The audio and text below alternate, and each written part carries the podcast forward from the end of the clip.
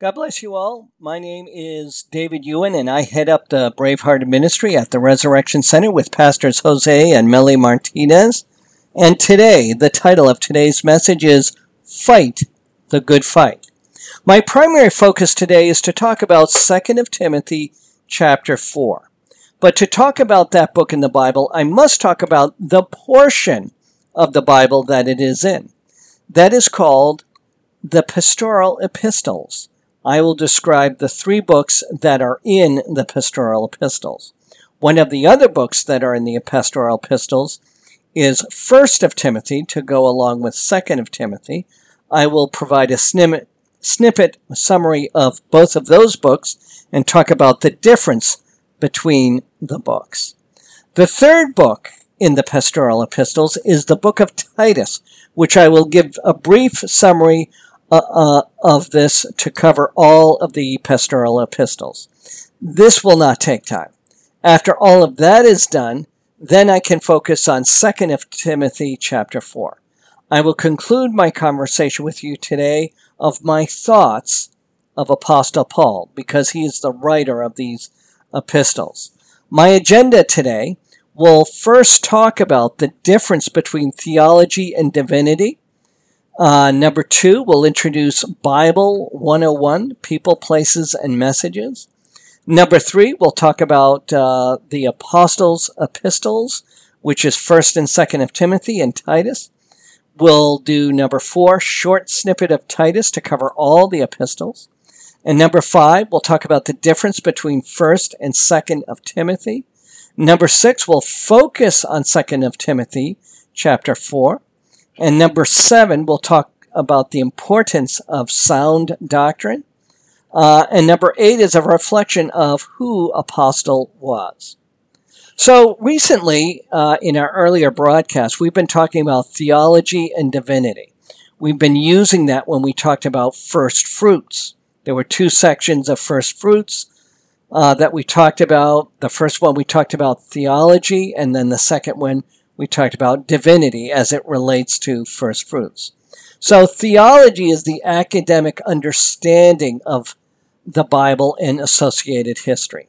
Divinity is the spiritual and ceremonial understanding of the Bible and Holy Spirit. We use the study of first fruits to study the difference between theology and divinity. Next, we will do something more similar to what was done in a series called Bible 101. And this is where we talk about the people in the Bible, the geography, the messages given, and the lessons learned. Um, and this information you can find in the kradio.com.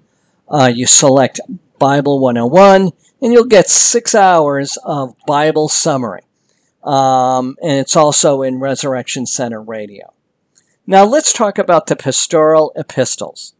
Today we use pastoral epistles to understand how divinity was taught and recorded in theology. We combine the understanding of theology and divinity.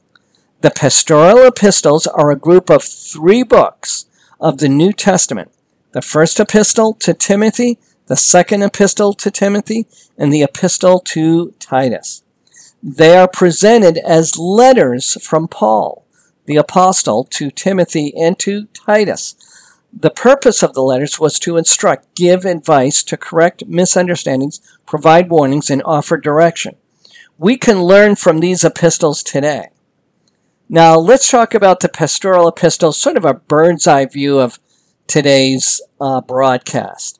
Uh, the pastoral epistles are a group of three books in the New Testament the first epistle to Timothy, the second epistle to Timothy, and the epistle to Titus. They are presented as letters from the Apostle Paul, uh, the Apostle to Timothy and Titus. They are called pastoral epistles due to their focus on matters of church leadership and church life. Now, let me give you a small snippet of First of Timothy. First of Timothy was directed to Timothy, who was in Ephesus at the time. It is the longest of the pastoral epistles, featuring six chapters. The book addresses Paul's testimony. It talked about praying for governing leaders. It talked about the qualifications for elders and deacons. It talked about the warnings about those who would leave the faith. It talked about instructions about various groups within the church, including widows. And it talked about the instructions about false teachers. In a previous broadcast, we talked about First of Timothy.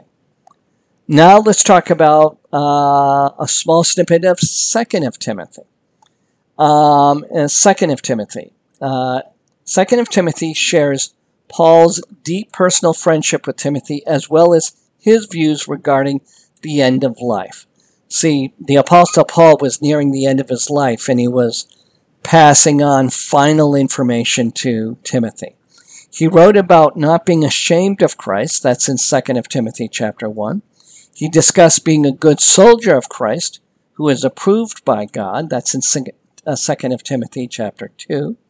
He warned of godliness in the last days.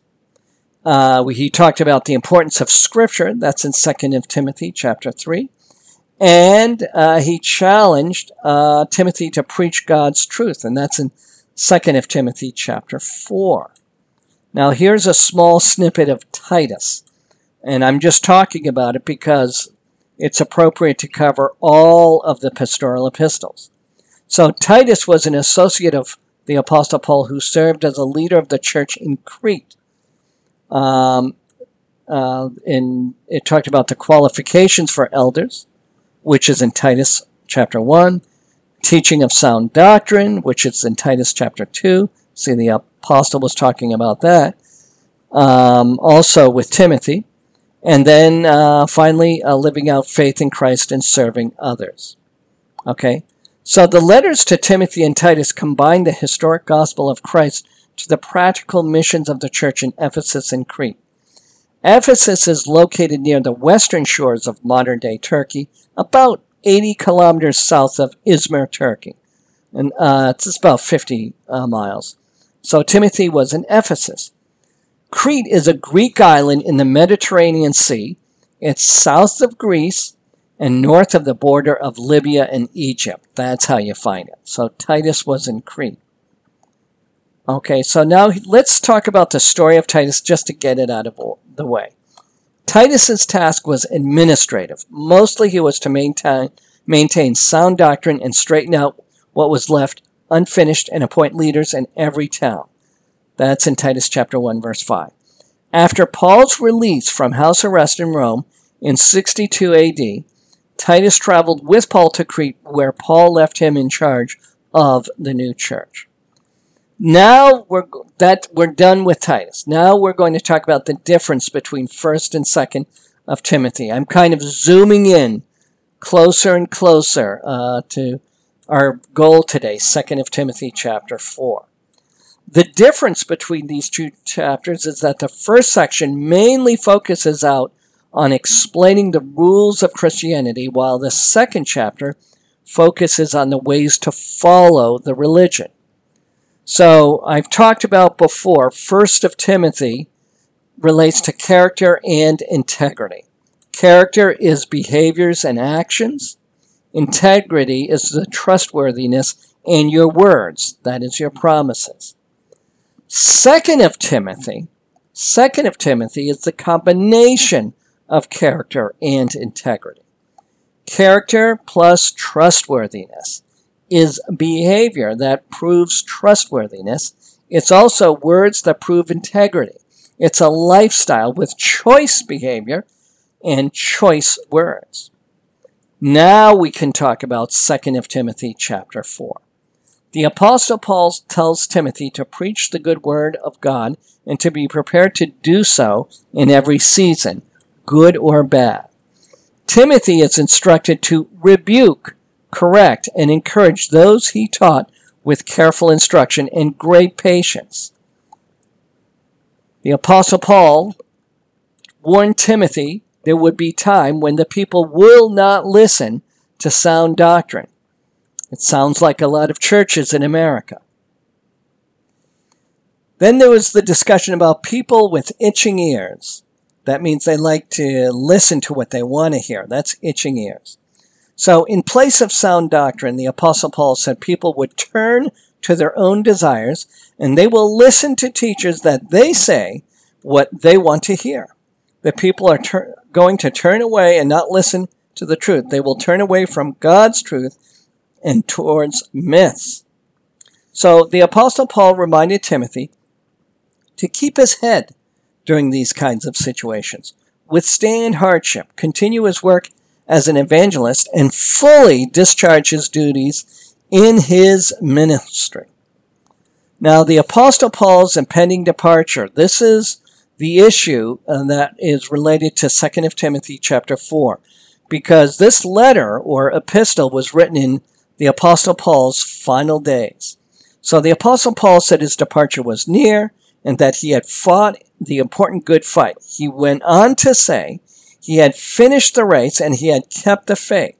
He believed there was a righteous crown awaiting him, but also to those who have kept the faith.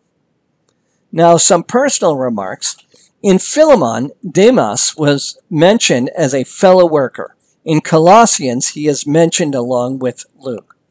In 2 of Timothy chapter 4, Paul asked Timothy to come to him quickly because Demas had deserted him and gone to Thessalonica, Thessalonica, a coast that is the far northeast of Greece.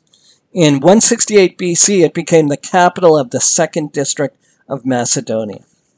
So, this was related to betrayal. The Apostle Paul was betrayed. He said that the Crescens went to Galatia, uh, sort of more of uh, a service to the church. And also Titus to Dalmatia. Titus had traveled uh, for service to the church. So the Apostle Paul said that only Luke had remained with him. He wanted Timothy to bring Mark too. Uh, the Apostle Paul had directed uh, uh, Tychicus to go to Ephesus for the purpose of building up and encouraging the church there. The Apostle Paul told Timothy to bring his cloak and his scrolls, particularly the parchments. He warned Timothy about the metal worker, or the copper worker, the metal worker Alexander, who had done harm. It's related to betrayal, but more importantly, heresy. The Apostle Paul says that God will repay Alexander for what he did. He told Timothy to be on guard around him because this man strongly opposed their message.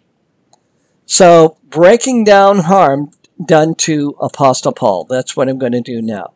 There is evidence that Demas was with Paul during the Apostle Paul's second imprisonment in Rome, at least for a while. Then something happened. Demas went against the Apostle Paul, abandoned the ministry, and left town. The Apostle Paul wrote about the sad situation. Demas, because he loved this world, has deserted me and he has gone to Thessalonica. The separation caused by Demas, desertation of Apostle Paul, was not merely spatial, but spiritual. Demas left Rome because he fell in love with the world. In other words, Demas chose the corrupt value system of the unsaved world over what heaven values. Demas loves the things of this life, and that's in 2 of Timothy chapter 4 verse 10. The apostle Paul refers to the name Crescens. He was a believer who served the Apostle Paul at some point during Paul's second Roman imprisonment, and he had later gone to Galatia. Galatia was a region in Turkey near its capital, Ankara, sort of central Turkey north of the island of Cyprus. Unlike Demas, the reason he left is not mentioned. This leaves open the possibility that he left on better terms than, than Demas did. Titus's task was administrative mostly. He was to maintain sound doctrine and straighten out what was left unfinished and appoint leaders in every town. And that's in Titus chapter 1 verse 5. Titus had left for Dalmatia. Dalmatia was part of Croatia that is across from northern Italy from the Adriatic Sea. The reason for his trip to Dalmatia is unknown, though likely for evangelistic purposes. Not all of the people who left the Apostle Paul abandoned him. Alexander was a teacher in Ephesus. Ephesus is located near the western shores of modern day Turkey. He had the belief that was contrary to Christian doctrine. That is heresy. The Apostle Paul says Alexander the coppersmith, or metalworker, did me a great deal of harm. The Lord will repay him according to his deeds. You too be on guard against him, for he has strongly resisted our preaching. From this, it would appear that Alexander had gotten Paul into some serious trouble that left the Apostle Paul without allies. So now let me share with you the Apostle Paul's final words. Paul asked Timothy to do his best to arrive before winter. He told Timothy that Eubulus greets him, as well as Claudia, Linus, and Pudens, and every one of the sisters and brothers. He ends by saying, Our Lord will be with Timothy and those who are with him. So here's more detail with a better review. In chapter 4, the final chapter of 2nd of Timothy includes two major sections. The first section develops the importance of preaching the word of God. That's in 2nd of Timothy chapter 4 verse 1 through 5. The second section offers concluding thoughts to Timothy, and that's in 2nd of Timothy chapter 4 verse 6 through 22. Verses 1 through 5 include Apostle Paul giving a charge to Timothy, Paul's reason for using the strong commanding language in his own impending death, as later verses will show, Paul shows that he will not survive his current run in with Roman law. After all of the encouragement and coaching has offered in this letter, Paul wants to leave a clear impression on his friend to continue the work that they have done so far. Timothy is to preach the word. That's in 2nd of Timothy chapter 4 verse 2.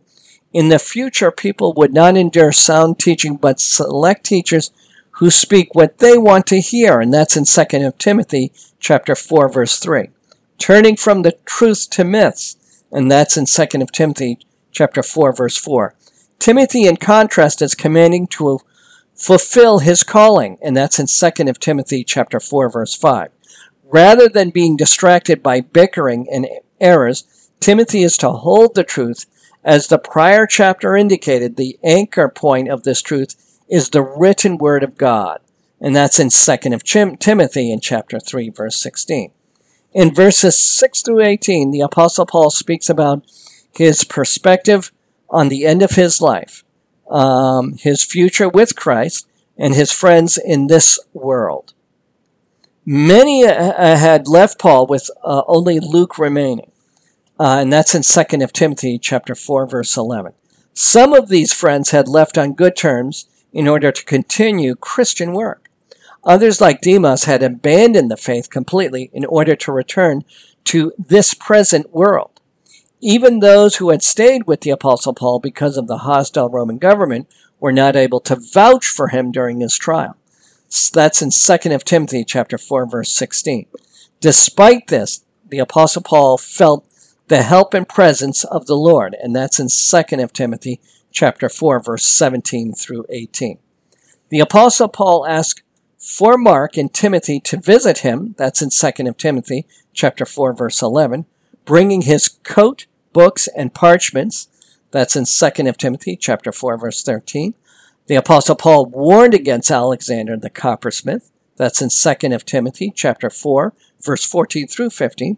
Well, we're not exactly sure of who this Alexander is. He is clearly enough of a threat that Paul felt the need to name names. now, the Apostle Paul's brief conclusion included greetings to friends, information about Erastus and Trophimus, that's in 2 of Timothy chapter 4 verse 20, and another plea for Timothy to come to him in Rome before winter. Others in Rome send their greetings, and a concluding word is given, the final words left in the New Testament before Paul's death, which is, The Lord be with your spirit, grace be with you. And that's in 2nd of Timothy chapter 4, verse 22. This spotlight on grace is a fitting conclusion to both Paul's writing and his earthly life. So now we're going to talk about the importance of sound doctrine that that we uh, have been talking about in Second of Timothy chapter four, or Second of Timothy in general. Um, the first one is faith from the message. Number two, the gospel is sacred t- trust. The next one, behavior comes from belief. The next one, no truth from falsehood. The next one, eternal truth and life. And finally, encourage others. So let's talk about number one. Sound doctrine is important because our faith is based on a specific message. Change that message, and the basis of faith cha- shifts from uh, Christ to something else. Our eternal destiny depends upon hearing the word of truth, the gospel of your salvation. And that's in Ephesians chapter 1 verse 13. Let's go to number 2. Sound doctrine is important because the gospel is a sacred trust, and we dare not tamper with God's communication to the world. Our duty is to deliver the message, not to change it. Rather than alter the apostles' doctrine, we receive what has been passed down to us and keep it as the pattern of sound teaching with faith and love in Christ Jesus. And that's in 2 Timothy chapter 1 verse 13. And number three, sound doctrine is important because what we believe affects what we do. Behavior is an extension of theology, and there is a direct correlation between what we think and how we act. For example, two people stand on top of a bridge.